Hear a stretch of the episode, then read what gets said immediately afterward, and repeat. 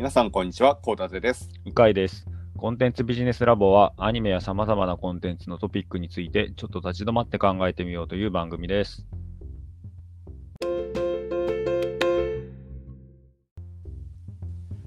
さて、今回のトピックなんですが、コミケのない年々末年始って初めてですよね。で、ファン活動としての二次創作を許容しなければならない空気感と文化を破壊したいというハテな匿名ダイアリーが話題になってますけど、そうですね、見ましたよ。あの、なんか、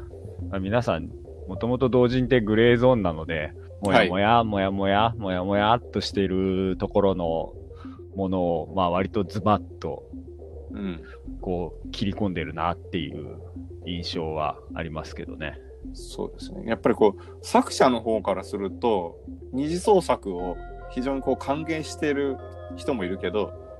でもやっぱりこう二次創作やめてくれっていう人も、ああ、やっぱりいるんだなっていうふうには思いました。まあそりゃそうですよ。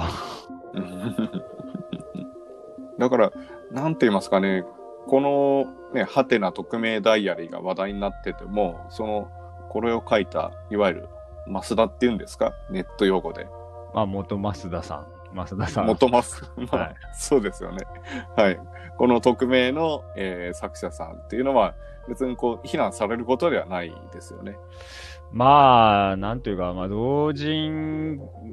マーケット、同人会があって、まあ、そこからプロになる人も多くてっていう漫画の、いや、まあ、小説、まあまあまあ、まあ、ファン、ファンダムがあってみたいなところが当然の前提、自明の前提みたいな感じで、もう空気のように捉えられているんですけど、まあ最初にはい。もやもやっとしてるとかグレーゾーンとか言いましたけど、うんその前提になってる根拠のところだったりは、まあ、著作権法に限らず、まあ、それを元にして、それに限らず、いろんな視点から、いろんな立場から考え方も違うしっていったところを、ふわっとしてきたのを、ふわっとしてる、その空気が嫌だよねっていうことを言う人が出てきたのは、なんか、まあ、一石を投じて、改めてちゃんと自分たちがどういう、こう、地面の上に立ってるのかっていうのは見直すのは、まあ、年末年始とかちょうどいいんじゃないですかね。はい。そうですね。あの、コミケが開催されない今だからこそ、ちょっと考えてみようっていう感じですよね。そうですね、コミケ文化自体、まあまあ、コロナはちょっと少し明るい兆しも見えてきているとは、まあ、ワクチンとかに関しては見えてきているとはいえ、どうなってしまうかね、わ、からない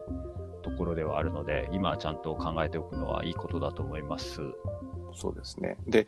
このハテナの匿名ダイアリーのちょっと前に、知財高裁で BL 同人作品の無断コピーや著作権侵害っていう判決が出されて、これもネット界隈で話題になりましたよね。ちょっとね、見出しのミスリードが大きすぎて、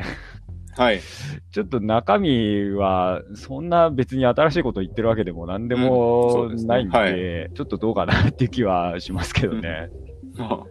だから、BL 同人作品は OK だよっていうことではないんですよね、これは。そこに関しては何も新しいことは言ってないんですよね。うん今まで通りですっていう。はい。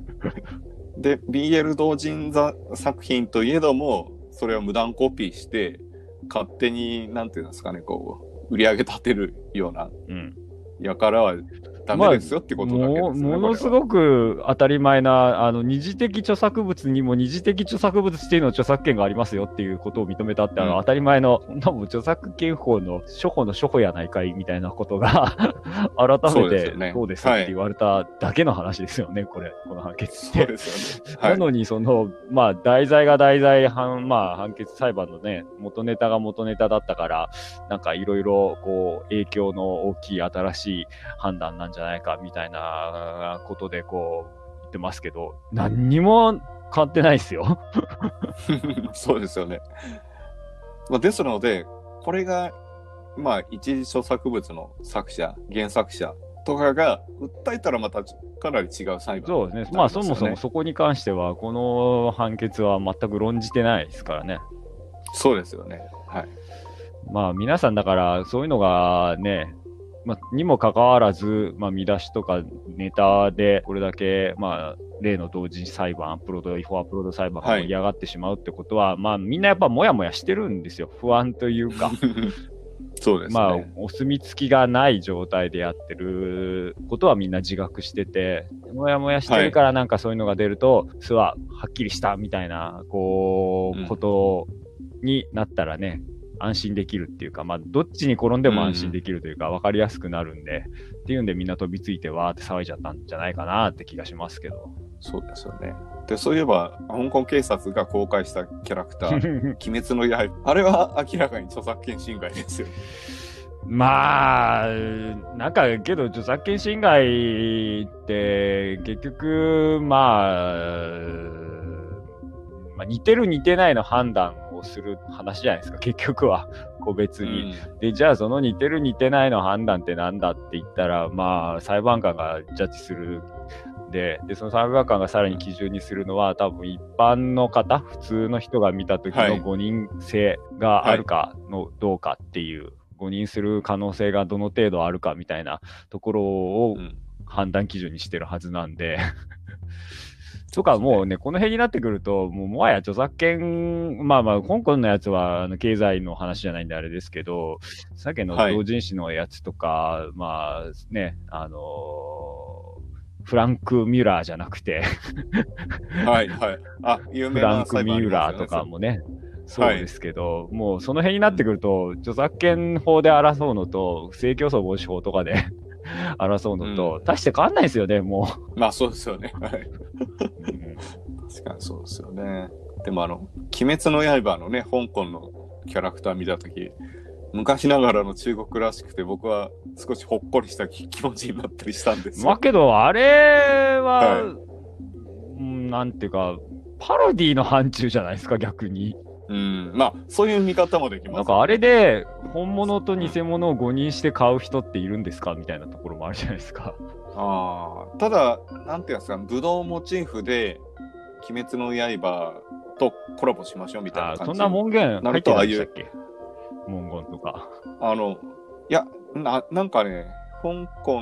警察が武道のキャラクターですよみたいな感じで説明したっぽいんですよ、確か。なんか、かなり微妙なラインじゃない、まあ、明らかに似てるし、モチーフというか、インスパイアされただろうっていうのは、誰の目から見てもそうなんでしょうけど、その、なんか、類似したものを、で、こう、まあ、しようっていうよりかは、まあ、明らかにね、とはいえ別物は別物ですからね、誰が見ても。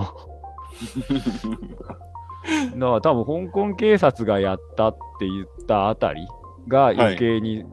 だって警察じゃん、法律守る側、取り締まる側だから著作権法おかしくないって言ったところがあったような気がするんですけど、あれは例えばですよ、はい。えーまあ、昔はよくあったと思うんですけど、その辺のお店の人がディズニーを自分で書きましたみたいな、全然似てませんみたいなレベルだったような僕は印象は受けたんですけど、したら多分、はい。そんなにはあのネット界隈のこう写真でボケてネタぐらいの扱いにしかならなかったんじゃないかなって気もするんで、だからあれの事例が即あのガイドラインっていうか、著作権侵害のそのラインかって言われると、まあ、香港警察っていう特殊事情は、うん。うん、加味されてる気がしますけどね。まあ、それは間違いなくあるでしょうね。っていうぐらい、まあ、難しいですよね、一個ずつの判断なんで。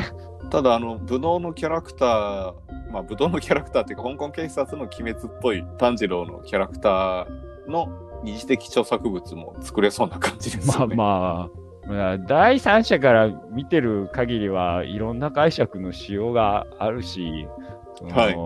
そのを訴える、言う人の立場にもよるし、やる側の立場も、うんにもよるし、いろんなものが加味されて判断されるので、難しいまあそうですですよ。よねうんまあなんか、まあ、著作権に限らず、法律のすげえ基本的基礎基基本的な話ですけど、その構成要件を満たせば、まあ、書いてある、条文に書いてある、これこれこれこれこれこれを、に違反したら、まあ、満たしたらそれは違法ですよ、みたいなのを構成要件って言うんですけど、それを全部みうん満たせば、まあ、違法は違法なんですよ、その時点で。違法なんですけど、そこにさらに、あの、過罰性とか、あの、うんさらにいろんな条件があるんですよ。違法だけど、まあはい罰するまでではないよねとか、あと責任性みたいなのもあって、あれ専門用語忘れちゃった。はい。あって、それはまあ、過失とか、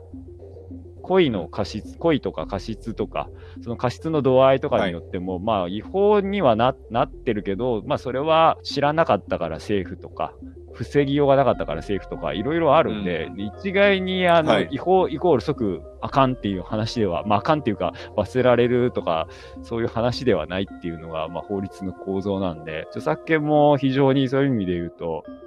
大企業がやると、ふざけんなよって話ですけど、普通の、はい。まあ、その辺の、ま、あのー床屋さんとか、まあ、僕らよくある事例ですけど、まあ、幼幼稚園とか子供向けの歯医者さんとかが、まあ、子供向けのキャラクター、アニメのキャラクターを、こう、の絵本とかを使ってたりとか、あの、壁とかにね、イラストそっくりにトレースして書いて貼ったりとかしたときには、まあ明らかに違法なんですけど、過罰性があるかって言われると、なかなか難しいところだったりとか、そういうのがあるんで、ね。結構玉虫なんですよ。まあ唯一ん絶対的な基準があるとすれば、同一性法事件なので、原作者が、いや、うん勝手に変えるなと。勝手に使うなって言われたら、それはもうどうしようもないですっていうところだけなんですよね。それ以外はもう本当に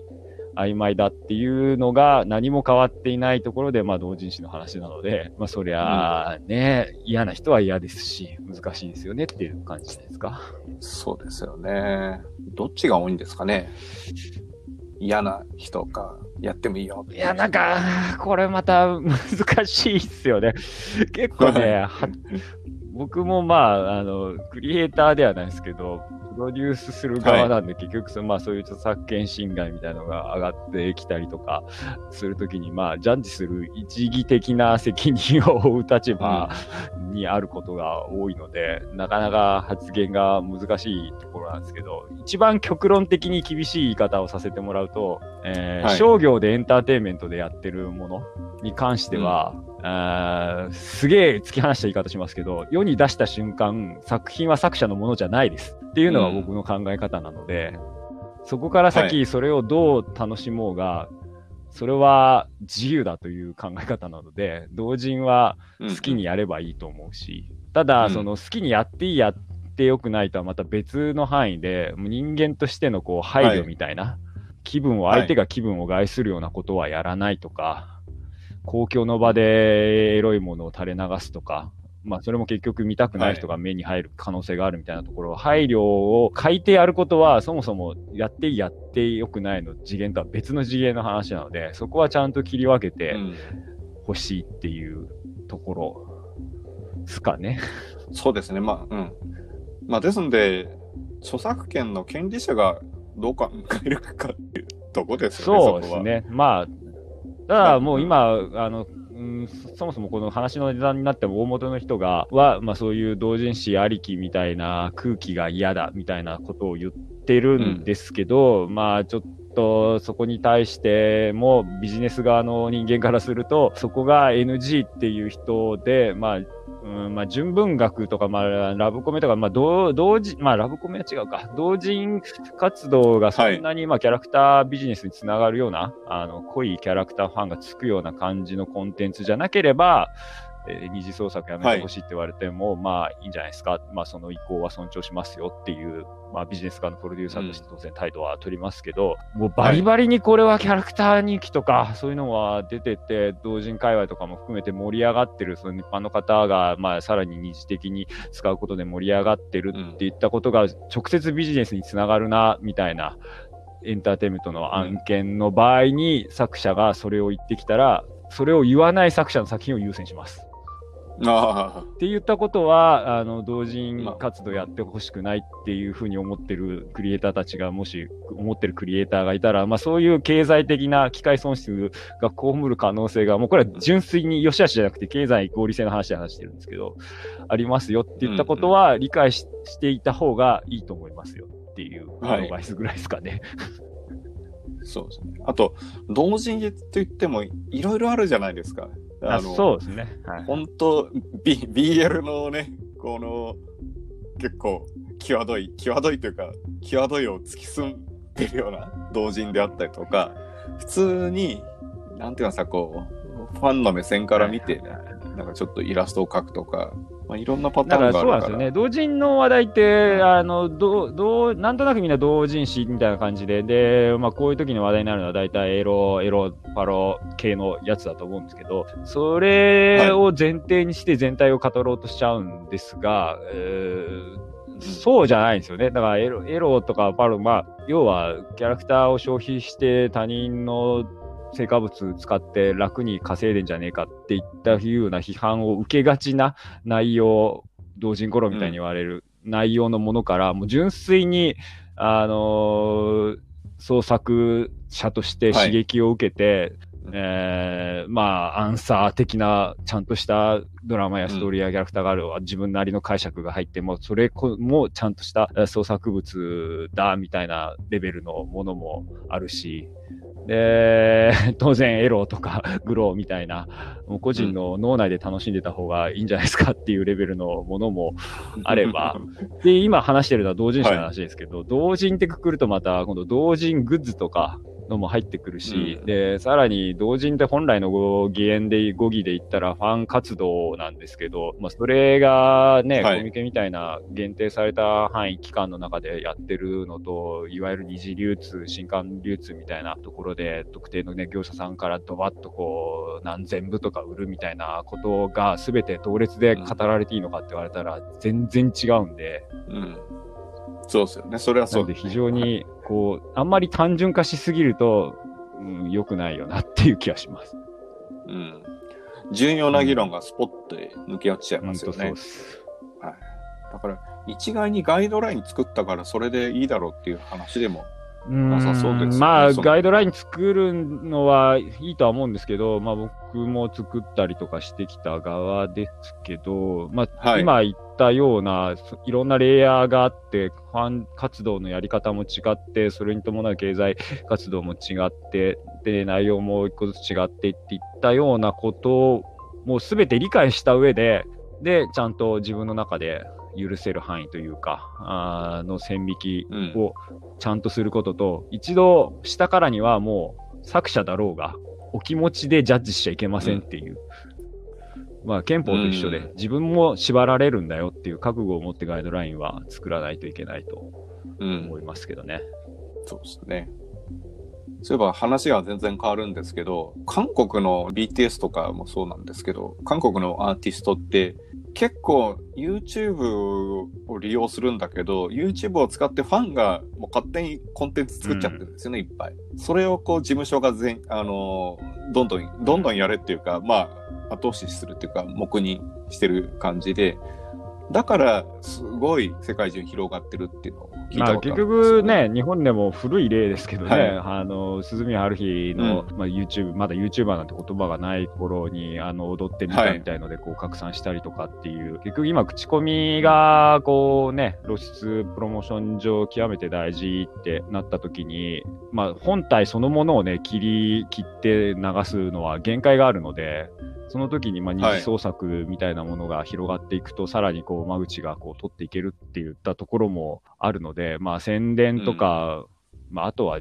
あの、まあ、そういうのが広がってるイコール、作品が人気がある、盛り上がってる、うん。まあ、濃いファンがいるっていう見え方もするので、まあ、そういうところも含めて今重要になっちゃってはいるので、あの、良し悪し好き嫌いはうん。別として、だから、ちゃんと、こう、ファン活動に関しては、まあ、これ、本当公式 SNS の運用っていったすごい具体のレベルからして、そうですからね。こう、うんファンがいろいろ上げてくれるものに対してどういう態度を取るのか、見て見ぬふりをするのか、本当に見ないのか、むしろ積極的にこう、ファボをしていくのかとか、一個ずつ全部関わってくるのの根本のところのポリシーの話なんで、これからはそれを全部ちゃんとハンドリングしていかないといけないんじゃないですかね。もう何でも OK っていうのが一番だから楽は楽なんですよ。まあ、そうですね。あ個人的にあと思うのは、あの、自分がどこ出自の人間かっていうのは結構クリエイターとか、まあそのジャッジするプロデューサーも含めて、あの、制作、衣制作側も含めてある気はしますね。なんか自分がだから二次創作の同人とかも昔やってた、やってましたとか、そういうところから、こう、オリジナル書いたりしていくようになった人は多分否定できないじゃないですか。まあ、そうですよで、ね。なんかそういうのがはい嫌いで距離を置いていて、私はもうオリジナルしか書いたことありませんとかっていう人はなかなか理解しづらい心情的に理解しづらいところはうんあるのはわかりますけどね。そうですね。じゃあ、そろそろまとめ入りましょうか。そうですね。まあなんかちょっと、あのー衣付きの、まあ、ビジネス側のプロデューサーとか、まあ、あとクリエイター向けの、向きの発言が、まあ、今回多かったなって気がするんですけど、まあとはいえ、本質的にはね、やっぱり作者さんの作った、まあ、もの作ったことある人ならみんなわかると思うんですけど、うん。やっぱ自分の作品、ある種子供みたいなものなんで、大事なんで、まあ、その大事の表現の仕方だったり、愛情の持ち方、表出の仕方っていうのは人それぞれなんで、当然、あの、触ってほしくない人もいれば、ちやほやされるっていう意味で、こう、いろんな人に同時とかやってもらってうん。嬉しい人もいるんですけど、まあ結局ね、人の気持ちが最終的にあの判断するところになったりするものなので、あの、同人を今はい。享受して、まあ同人活動をしてたりとか、同人誌買ったりとかする同人、今あるこの、まあ同人誌がある世界線というか空気感、文化みたいなものを享受している人たちは、それを当たり前だと思わない方がいいですよっていう話で、いつ何時、まあちょっとね、あの、そういう作品とか作者さん次第によってはダメってなることもあるし、えーまあそれじゃなくてもね、表現規制の問題とか、いろいろお気持ちの問題もいろいろあるので、まあ自明のものとしはてい。同人文化を享受するんじゃなくて、そこにはまあそういう問題、いろんなレイヤーの視点があるっていうことを踏まえた上で、えー読む人だったりとか作者さんだったりとか、そういったところへの配慮する気持ち、自分だけ楽しめばいいんじゃなくて、なんとなくみんなでこう作り上げてる空気感なので、そこは壊さないように配慮して、えー楽しむ作者さんも、まあ、ユーザーさんも同時に活動する人たちも、こう、グレーだけどみんなハッピーっていう状態を維持するためには配慮が必要なんじゃないかなっていう気がします。というところで今回は二創作を許容すべき空気感と文化について投稿しました。ではまた次回お会いしましょう。